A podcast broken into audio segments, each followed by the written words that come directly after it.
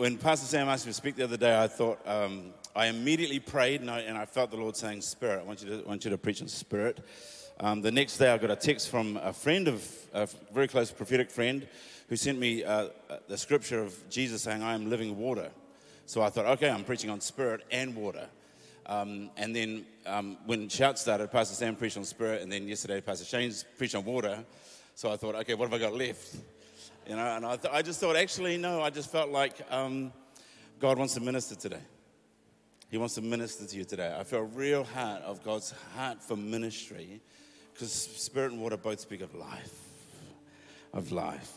So I'm going to get these guys to throw up um, the first picture on the, on the slide. When I thought of water um, through scriptures, I am not um, fluent in Hebrew, so I didn't think of the Hebrew word. I thought of the Maori word because that's who I am.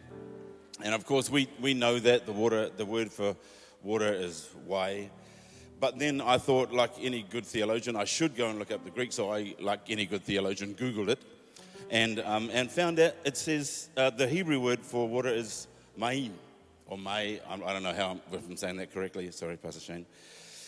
Um, and it's kind of the idea of um, you know the waters. When when when you look in the beginning of Genesis one, it says the uh, in the creation story, the, uh, God created the heavens and the earth, and the, it was the waters.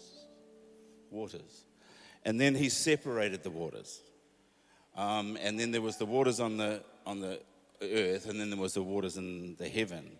Um, the Hebrew word for heaven or spirit is this word, shamaim. So it's the water, but the, it's, in its simplistic form, it means second waters second waters. There is the waters, the physical waters. Then there are the heavenly waters, which is the spirit. Interesting, because the Maori word for spirit is wairua. Wai meaning water, rua meaning two. The second waters. It's like the, the, where there's water, there's spirit. There's earthly waters, and then there's the heavenly waters. There is the, the, the physical, and there is the spirit. The, when the waters were separated in, um, in, in, Genesis 1, chapter 2, it said the Spirit, the, the waters were formless and void, and it said the Holy Spirit brooded over the waters. The sense of brooding, and I, I never really kind of understood what that, what that meant, but I feel it now. I feel like this, the Spirit of God is brooding over waters here. And I don't know if people have come here and your waters have stopped flowing and they're just a little bit formless and void. But I, f- I feel like this whole time there's been this, this thing inside, and the Spirit is brooding right now. The Wairua is brooding. Interesting because our bodies are made up of 60% of water. But the Spirit broods over us all. Without Him, our waters are in chaos. Our waters are formless. Our waters are void. And we end up in chaos. It's, um, what we're not told in Genesis is what happened between verse 1 and verse 2 of Genesis 1. Genesis 1 says, In the beginning, God created the heavens and the earth. And verse 2, it said, And the waters were formless and void. And so there's this thing in theology, all the pastors will know about the gap theory. They're saying, well, what happened in between 1 and 2 to make what God created into this formless void? And another that same word for, um, for formless void in there is used in another place in the Bible in Deuteronomy, where it means a wasteless or howling wasteland. A howling wasteland. And you think, wait, when God created the heavens and earth, do you really think He created a howling wasteland? Because God doesn't create wastelands, He creates beautiful things. So God creates this beautiful thing, but in between one and two, we're left from a, from a beautiful thing, all of us, it's, it's a howling wasteland. It's formless, it's void, it's devoid of life. Pastor Sam said yesterday, he talked about Michael and the angels, Michael, Gabriel, and Lucifer. Um, Michael we know by name, Gabriel we know by name, but Lucifer is actually not his name. It's just a name that we put on there. It's like Satan is not his name, it's actually a title, the Satan. Satan just means adversary. It just means Lucifer just talks about the morning star because that's what he was kind of likened to. So he, he actually doesn't have a name in the Bible. Why? Because names are really important. Names carry dignity and importance and honor. And it's like, no, when he, when, he, when he stopped doing what he was supposed to be, he's supposed to do, and that was being the, the worship angel, his, his whole idea was to reflect the glory of God. Uh, Ezekiel tells us that he was, and Isaiah tells us he was made with musical instruments in him. I don't know if you've ever read that. He was made with jewel, beautiful jewels all over him. He looked beautiful. He sounded beautiful. His whole, whole job was to reflect the glory of God, to bring worship from the universe, pour it through himself, and, and lead everybody in worship towards God. But as the glory goes through him, it goes, I mean, it goes from there through him, it flows through him and onto God. But when he stopped the flow, it turned into, when you stop the flow of water, what does it do? It turns into stagnation and corruption. When he stopped the flow, it stopped, it stopped the life. He lost his name because he lost his purpose. And then, and then God had, had to expel him from heaven, and where he threw him was down here. So, all that stagnation and corruption he then brings to the planet, and what was beautiful is now a howling wasteland. It's now, it's now formless and void. It's just, a, it's just a theory. Other people argue against it, other theologians and whatnot. But it's a pretty good one when you consider that, that God made man out of dust when you think, okay, wait, well, what's dust made of? Dust is, is corrupted flesh. Oh, your skin.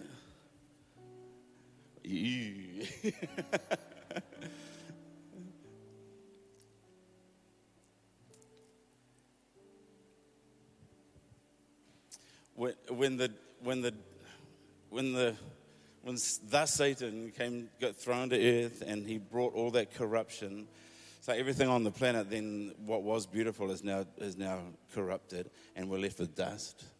God says, Well, listen, I've got a place in, in heaven there where you, you used to worship and you used to reflect the glory and pour the glory flow through, through you and, and to me. And, um, and now it's stopped. I still need someone there to worship me. And Pastor Sam alluded to it yesterday where he said, Well, let's take the very corruption that you created down there, pull it together, form a body, and I'm going to breathe my very spirit into it. So that very body with my spirit in it can rise up again and start to worship and start to be my worship leader again. And I remember hearing Jentezen Franklin once at a conference say, When I get to heaven, my first question is I'm going to ask is, Where's the spot? And I was like, everyone was like, What? What spot? He goes, Where's the spot where Satan failed to worship? So I can stand in it and start to worship God where he failed. And I'm like, yes.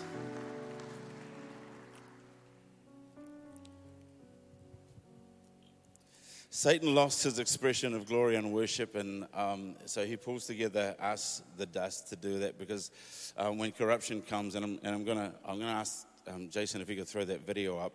I, I kind of, I was thinking about this, and I thought, you know, when when, um, when flowers and plant life and stuff start to, start to decompose without water, they just turn to dust.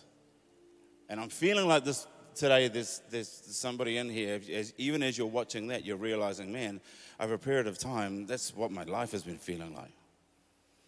I, I felt for pastors um, this past year, you've been leading your churches and through a really tough time. We've been speaking to worship pastors overseas in all of our churches, and I, my love goes out to all our online churches and all our online family everywhere because we've been really feeling for you that this has been, man, it's been a really tough time working through, and the waters have been just hard to get, keep flowing, hard to keep flowing. And it gets to a point where it's like, oh man, I, I feel like I'm starting to just curl up because the waters have stopped flowing. Maybe some of you here feel like these flowers, like life has stopped. Although you're made of living water, the, although you're made of water, the living water of Jesus isn't flowing like it used to, and you're slowly drying. But God, the Spirit of God is brooding. Spirit of God says, No, God still needs someone to worship Him. And so he's gathering together the very corruption left by Satan, forms it into a body, and then breathes his very breath, his very spirit into him. And the lifeless dust begins to flow with living water again. And the life begins with the Spirit of God inside. And Adam opens his eyes, and the first thing he sees is the face of his father. Open your eyes and look upon the face of your father. In Maori, we, we speak about that as tihe mauri ora. Tihe mauri ora. Tihe means a sneeze. It's the breath, mauri ora. It's the breath that he breathed into, into Adam. And in order to breathe, of course, it's like a, it's like a face-to-face, you know, uh, resuscitation kind of, kind of vibe, you know. Face-to-face, nose-to-nose. We, we do the hongi, the hongi thing. There he was, breathing life into this pile of lifeless dust, and it becomes Adam, and he opens his eyes, and the first, he thinks is, first thing he sees is God. I feel like it's time to open your eyes. Realize that the Father is close. Open your eyes and realize that the Father is that close to you.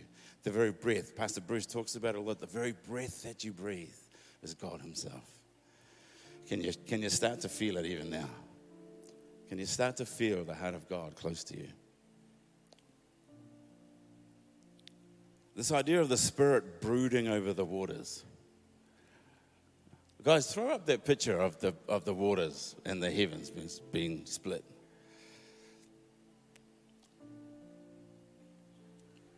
God creates the, the heavens and the, and, the, and the earth, and the waters are down below there, but also the water is in the heaven. Um, and it's formless and void, but then um, the Spirit broods over the formless void. That brooding sense. Um, where it's like he's, he's not happy when there's no flow. Formless and void water. He's, I can see the Holy Spirit saying, No, for, when water stagnates, then all this corruption grows. I need to get water flowing again. Spirit, the Spirit brews over the water in order to get things flowing. It's like with electricity. You know, in order, there's, there's, electricity can sit there and, and it can have a lot of power, but if it's not moving, there's, there's, it's not sending power anywhere. You know, what current, voltage, you know, wattage, whatever it is, kinetic energy, it needs to get current moving. And so the Spirit wants to move stagnant waters today. Uh, this idea of the, the, um, the relationship of, uh, no, I see it's like with the father, heart of the father sees this water that he's created. He's saying, No, there's supposed to be life there, but there isn't life. And so the heart goes out and says, No, I've got to get, I've got to get life flowing again. I've got to get the waters flowing again. And so he pours himself into a human body and calls him Jesus. There's flow from one to another. Jesus then pours himself back into the Father and says, Yeah, I'm going to follow you. Everything, I, the Father does nothing except what he sees, the Son does nothing except what he sees the Father doing.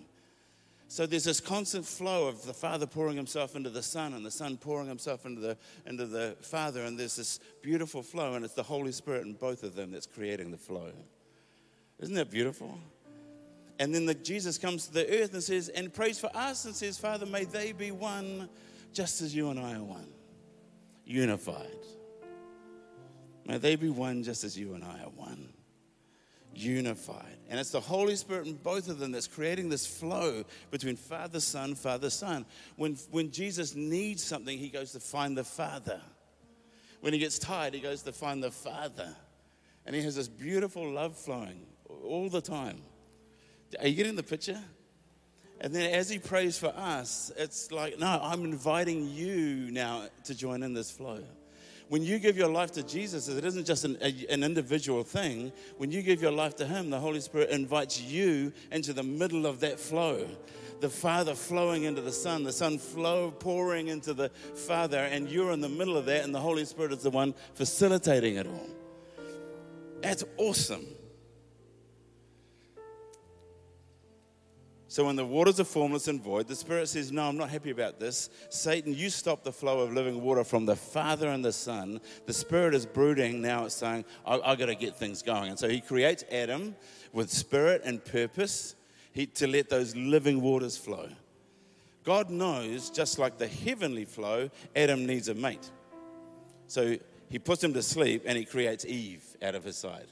He puts him to sleep, takes a rib out of his side, creates his bride.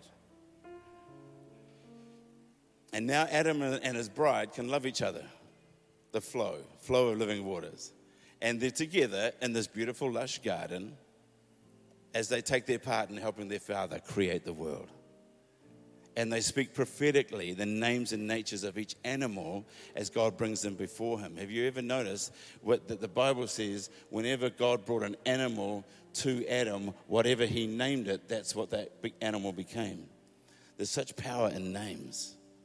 That's why Satan doesn't have a name. It's, it's amazing to think that God, that, that God poured his spirit into Adam. Adam then awakes and starts to name animals. That's the one job we're told about. Because as he's speaking, as he's naming, he's prophetically declaring, and what he names becomes. That's what you've got. The same spirit that created the world is in you to create the world around you. We're supposed to be vessels of the living water of God out to this planet. And that's what Adam and Eve were. When Jesus was on the cross, God also put him to sleep. And when the Roman soldier pierced his side, out of his side then came blood and water. And out of that water, as it flowed into us, he also got his bride. And his bride became us. The whole idea being now we can flow between Jesus and his bride, we can flow with living waters, and out of us we can start to create. We can start to flow. We can start to let living waters out into this planet. Are you feeling this? This whole idea of waters flowing through, the more I looked in the Bible, the more I realized, man, there's so much of it out of the Garden of Eden, there were these rivers. Again, Pastor Shane told us about one yesterday. Rivers flow. But we ruined it when we sinned. And so we found ourselves back in the desert. Eventually, Abraham gets some water. But then when he runs out of food, he turns to Egypt. And Egypt is the type of the world. When we run out of food and sustenance, don't turn to the world. God, re- God had to rescue him from Egypt, just as he rescues you from the world. In the physical, Abraham dug wells and he digs wells in the desert and he has a son named Isaac. Isaac needs a wife eventually. So he sends a servant to look for a wife. And where does he find one? He finds a lovely lady named Rebecca at a well pouring water. This whole thing of water, water, water, water. His son, named Jacob, also digs a well. But we don't hear about it until much later in the New Testament when Jesus shows up at a well, Jacob's well, to meet a lady there from Samaria. He meets a Samaritan woman who, who is thirsty. She's sick and she's tired. She's hot and she's weary. And she comes out looking for water in the middle of the day because she can't go whenever else, when everyone else goes because they don't like her. They've rejected her because of, because of what she's done in the place. We don't know about this until Jesus snaps her out. It's a really funny story. Um, but it's an awesome story too because we see how Jesus works through our, our defenses. The Samaritan woman is, is there in the middle of the day, and, and Jesus is waiting for her, which is a, which is a stunning fact. He's planned it. He, he'll be there when you need him, right in the middle of your need. So he starts this conversation and says, and says um, Hey, could I have a drink of water? She says, Don't you know who I am? I'm a woman, I'm a Samaritan, and you're a Jew and you're a male. What are you, what are you doing talking to me? Probably because she thought he was hitting on her. He says, um, Girl, if you knew who I was, then you'd be asking me for water. She says, Are you, are you greater than Jacob who dug this well? Thinking, you know, Jacob was the one with the living water, he was the one with the water. She's still thinking earthly water. And Jesus, the whole time, was speaking Wairua. And so he, he says, Man, if you got some of the water that I've got, you'd never thirst again. She goes, Oh, yes, please, give me some of that water. He goes, Okay, yeah, yeah, cool, cool. First, go and get your husband. She goes, I don't have a husband. He goes, Dang straight you don't. You've had five husbands, and even the one you're living with now is not even your husband she figures out, oh, you're a prophet. duh. you know, oh, I see you're a prophet. And then launches into a debate about worship. How did we get from husbands to worship? In fact, how did we get from water to worship? How did we get from water to husbands to worship? Jesus knew that she's got an issue. She's had five husbands. Clearly, she's been she's not ugly. Which is probably why the women don't like her.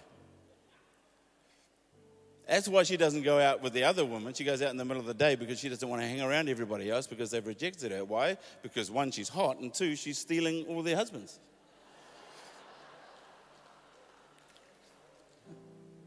So then she's clearly got an issue of pain. She's got some something in her life which is pain, and instead of looking for God, she looks to find it in the only thing she's got, which is her looks, and looks for it in the relationships.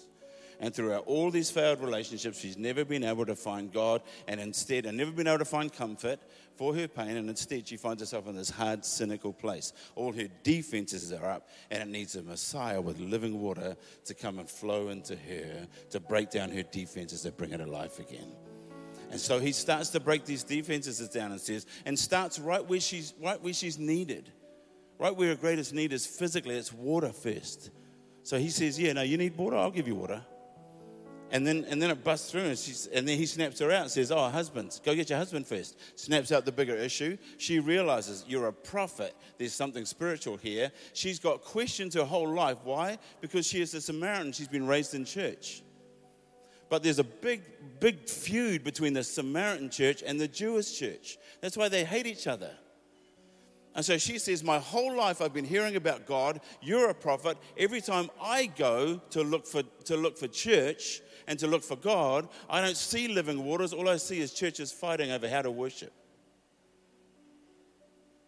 It's ridiculous. The world is out there with so much pain, and when they look at the church, they still see churches fighting over how to worship. Oh, should we do Hillsong songs? Should we do Planet Shaker songs? No, those ones are evil. We should be have the hymns. Should we use drums? No, guitars are evil. Right?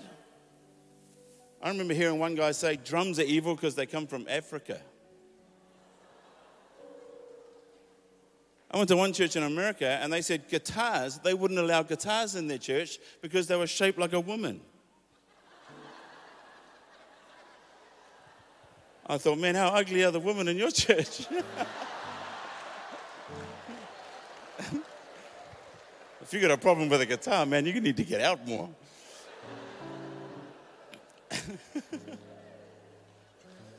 it's stupid that people will go to churches and they'll, and they'll fight one church uh, will fight another one over the style of worship.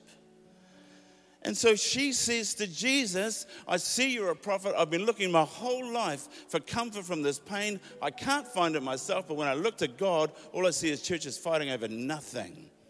And it, can you tell me the truth? Why? Which one? Where do I worship? And he says, Girl, it's not about worshiping this way or that way. It's about worshiping in spirit and truth. It's about worshiping in transparency. It's about worshiping in honesty. You know what transparency and honesty says? Open. I'm open. I've got to be open to receive. God's not afraid of your honesty. God's not afraid of your openness. In fact, He wants you honest. He wants you open. If you have to yell and scream to get into His presence, yell and scream. It's not like He hasn't heard it before. You're not the exception to the rule. He's had a little bit of practice with human beings before you. You know, nothing you can say or do is going to surprise him. And so he's just saying, listen, if you just open yourself, come to me, and honestly, all this water is waiting for you. And so he says, oh man. And this lady says, listen, I can, she could feel the living water coming from him, but she couldn't understand it with her mind because her spirit is not yet ignited. And so you can hear her say, I, I, I know what you're saying. I can feel there's life in there somewhere. I don't understand it though. But my Bible tells me there's a Messiah coming, and he's the one that's going to explain it all to me. And he says, Girl, look right in front of you. I'm right here. I'm right here. Right here. I'm right here. He can do this because he's the Messiah. You know, the Messiah was prophesied way longer. Like Pastor Shane told us yesterday, just how many times it says he was he was he was destined. He was this lamb that was slain before the foundation of the world. And so through the Old Testament, we keep seeing signs of the lamb that was slain before the foundation of the world, the Messiah that's coming to bring living waters to us. You can see it all the way through. One of the stories was with was when Moses was leading the people through the wilderness, and the people all got thirsty because they're out in the, in the desert. What a perfect opportunity for God to give a lesson, a prophetic lesson. So he says, Sure, you need, you need, you need water? Moses, strike that rock and water will flow. So he takes his rod, he strikes the rock, rock, water flows out. Everyone drinks. It's like, this is awesome, cool. But like typical people, you drink once, you get thirsty again the next day. Well, it happened again later on. They came back to him and said, and said, Hey, we're thirsty again. This time Moses got angry at them. He says, For goodness sake, when are you guys going to just stop complaining? So God says to Moses, Hey, this time speak to the rock. So he speaks to the rock. No, he's supposed to speak to the rock, but because he's angry with the people, he, he takes his staff again and strikes it again. This time water flows for sure, but God punishes Moses. And a harsh punishment too. He says, Because you've done this, you won't be allowed into the promised land. That's like, man, that's harsh. I thought, why so harsh? You got angry at these people. Why isn't he allowed to get angry at these people? And he said, Because it's, a, it's an analogy, it's a sign of what I'm going to do, that the Messiah is coming to flow living waters to us. And he's struck once and only once. He never needs to be crucified again. From then on, afterwards, if you get thirsty, you don't need to crucify him again. You just need to speak to the rock, speak his name, and water will flow. Would someone speak the name of Jesus in this place? Because I feel like he's here right now, ready to flow living waters, living waters into you. God prophesied time and time again. The prophet Ezekiel, if we could put that verse up, prophesied again about what his heart to cleanse us. He says, I will sprinkle clean water upon you and you will be clean. I will cleanse you from all your impurities and from all your idols. I will give you a new heart and put a new spirit in you. I will remove from you your heart of stone, give you a heart of flesh, and I will put my spirit in you and move you to follow my decrees and be careful to keep my laws. In John 7, um, this, this, is, this is the verse that my friend texted me and says, Then on the most important day of the feast, the last day, Jesus stood and shouted out to the crowds, All you thirsty ones, come to me, come to me and drink. Believe in me so that rivers of living water will burst out from within you, flowing from your innermost being just like the scripture says. Jesus was prophesying about the Holy Spirit that believers were being prepared to receive, but the Spirit hadn't been poured out upon them because Jesus had yet to be unveiled in his full splendor. The idea is where there's water, there's always the Spirit. That we need the water to cleanse. We need the water to keep flowing, to cleanse us from the stagnation, but then our spirit needs to be ignited. There needs to be water and spirit. And so Jesus was very clear when after this he spoke to a guy named Nicodemus and said, and said, Hey, in order to receive the kingdom, no one can see the kingdom of God unless you've been born again. And Nicodemus, who's a teacher, says, What do you mean born again? What does that even, do you mean I'm supposed to go back into my mother's womb? He was like being like dumb. Why? Because unless you've got the Spirit ignite, unless Jesus reveals himself to the things of the Spirit, you, you can't see them. And so Jesus says to him very clearly, Truly I say to you, you must be born of water and of spirit. He wasn't talking about baptism, he was being he was talking about being born of water means cleansed by the living waters, the living flowing waters of God. Some of you are like the Samaritan woman, you've got a past. And you just can't get free from it. Some of you uh, have, have, are still struggling with things from your past that you just, you're still struggling with guilt each day. Every time you come to praise, you, you kind of, you spend the first couple of praise songs like this.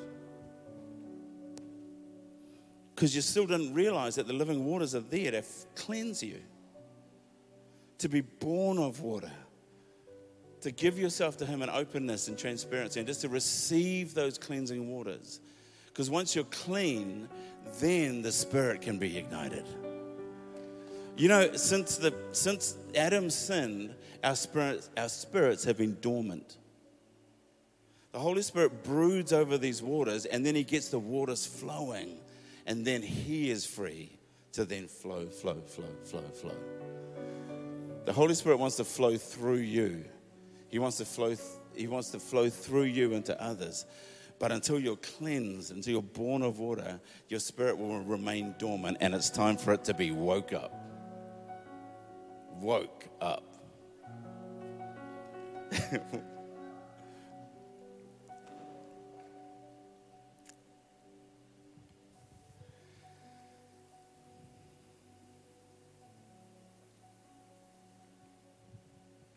Jesus is at his friend's house um, Lazarus, Martha, Mary, their brother and sisters.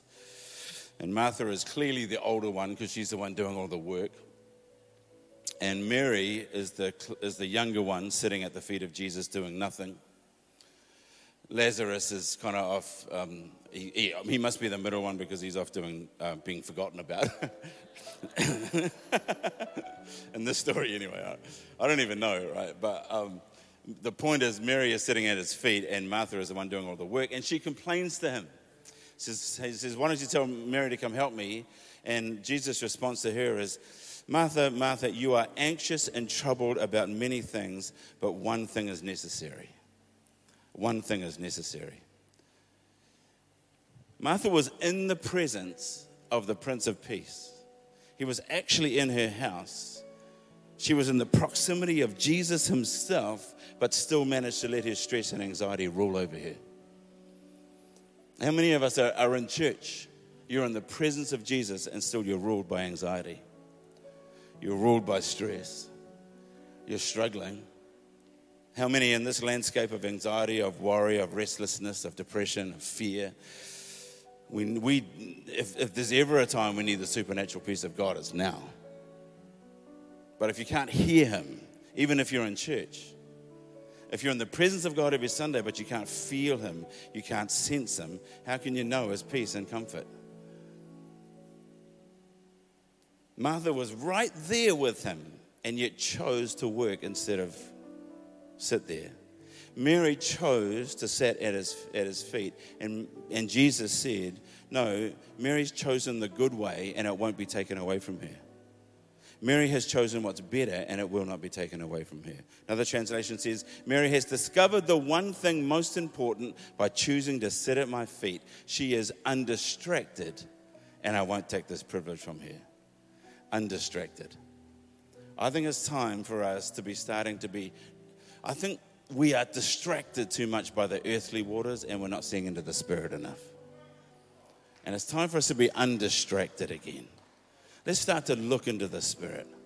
Stop looking at what's around you and see in the Spirit. Pastor Helen is always, uh, uh so many sermons I've heard from Pastor Helen is about activating the Spirit, man. We've got to see into the Spirit. Once you see that, you'll choose the good things. But if we're distracted by what's going on, if we're distracted by what's around us, if we're distracted by our circumstances, we're probably going to choose the wrong thing and we'll end up in stress and anxiety and fear and restlessness, even if we're Christians and even if we're in church. What that says is it's a choice. Mary chose. You have to make room to experience God.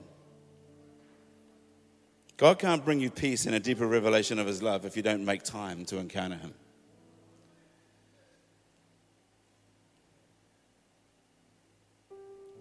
Isaiah 30 says, For thus says the Lord God, the Holy One of Israel, in returning and rest you shall be saved, and quietness and in trust shall be your strength. But you were unwilling. Those waters are all there waiting for you. The living waters are all there waiting for you. The Spirit of God is all there waiting for you, but you've been unwilling. It's not His choice, it's your choice. Stop turning to the world, to Egypt for comfort and food during famine. Jesus said, I am the bread of life. Not perishable bread, but, but bread that will never run out. We've got to make room for Him. We've got to make room for Him. Can we make room for him? Can we make room for him right now? I just, I just want one minute of ministry. I just want just a minute for you to make room for him. I, I feel like somebody has come here today and you've, You, all this the stagnant stuff, the dust has been there. Your life has been empty. It's felt empty. It's felt like the waters have stopped flowing. Some of you have got a past that needs to be cleansed. Some of you, your spirit has gone dormant and it needs to be re- reawakened.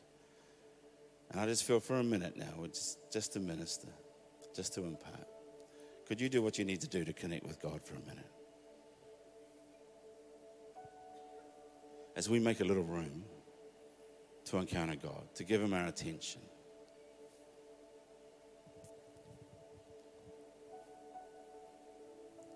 Yeah, cool. If you need to stand, stand. If you need to get on your knees, get on your knees. But let's receive healing waters, flow, flowing rivers, living waters. Father, let your rivers flow. As a church, you want us to flow your living waters out into this world. And so I pray now, Lord, for living waters to flow and cleanse, to bring cleansing. For those that have struggled with things of their past and they, they really can't let it go, Lord, cleanse right now in Jesus' name. Bring your healing, bring your cleansing and forgiveness in Jesus' name. For those that went through a tough time last year, all the way through to this year, and they've been struggling to keep that going. That you got up to things maybe and you're just ashamed of that.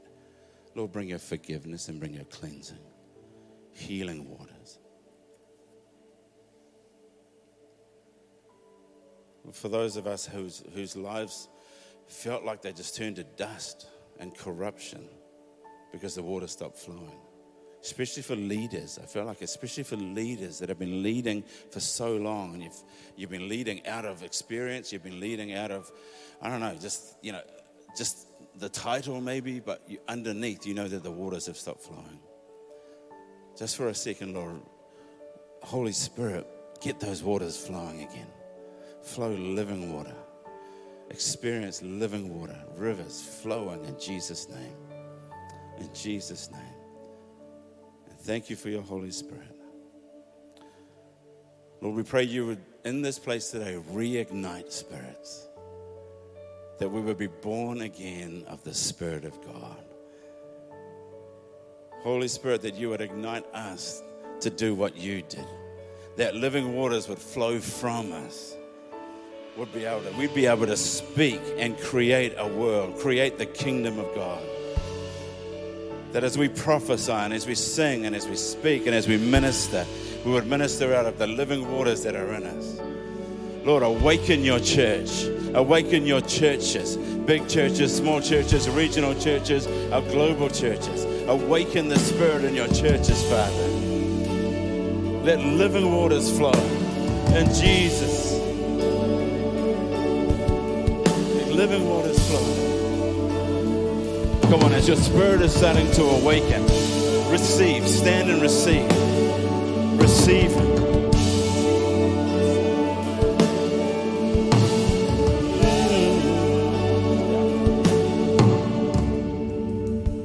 And it all starts with you making room. I make room, meet me here.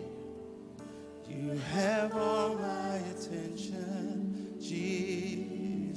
Make room, meet me here. All I want is your presence. I'll make room,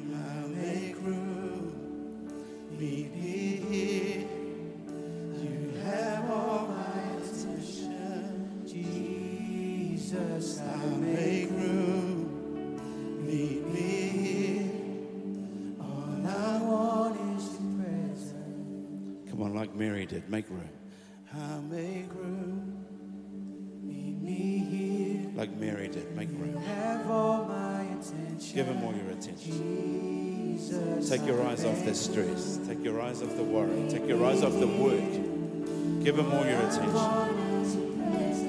You need his presence. I make room.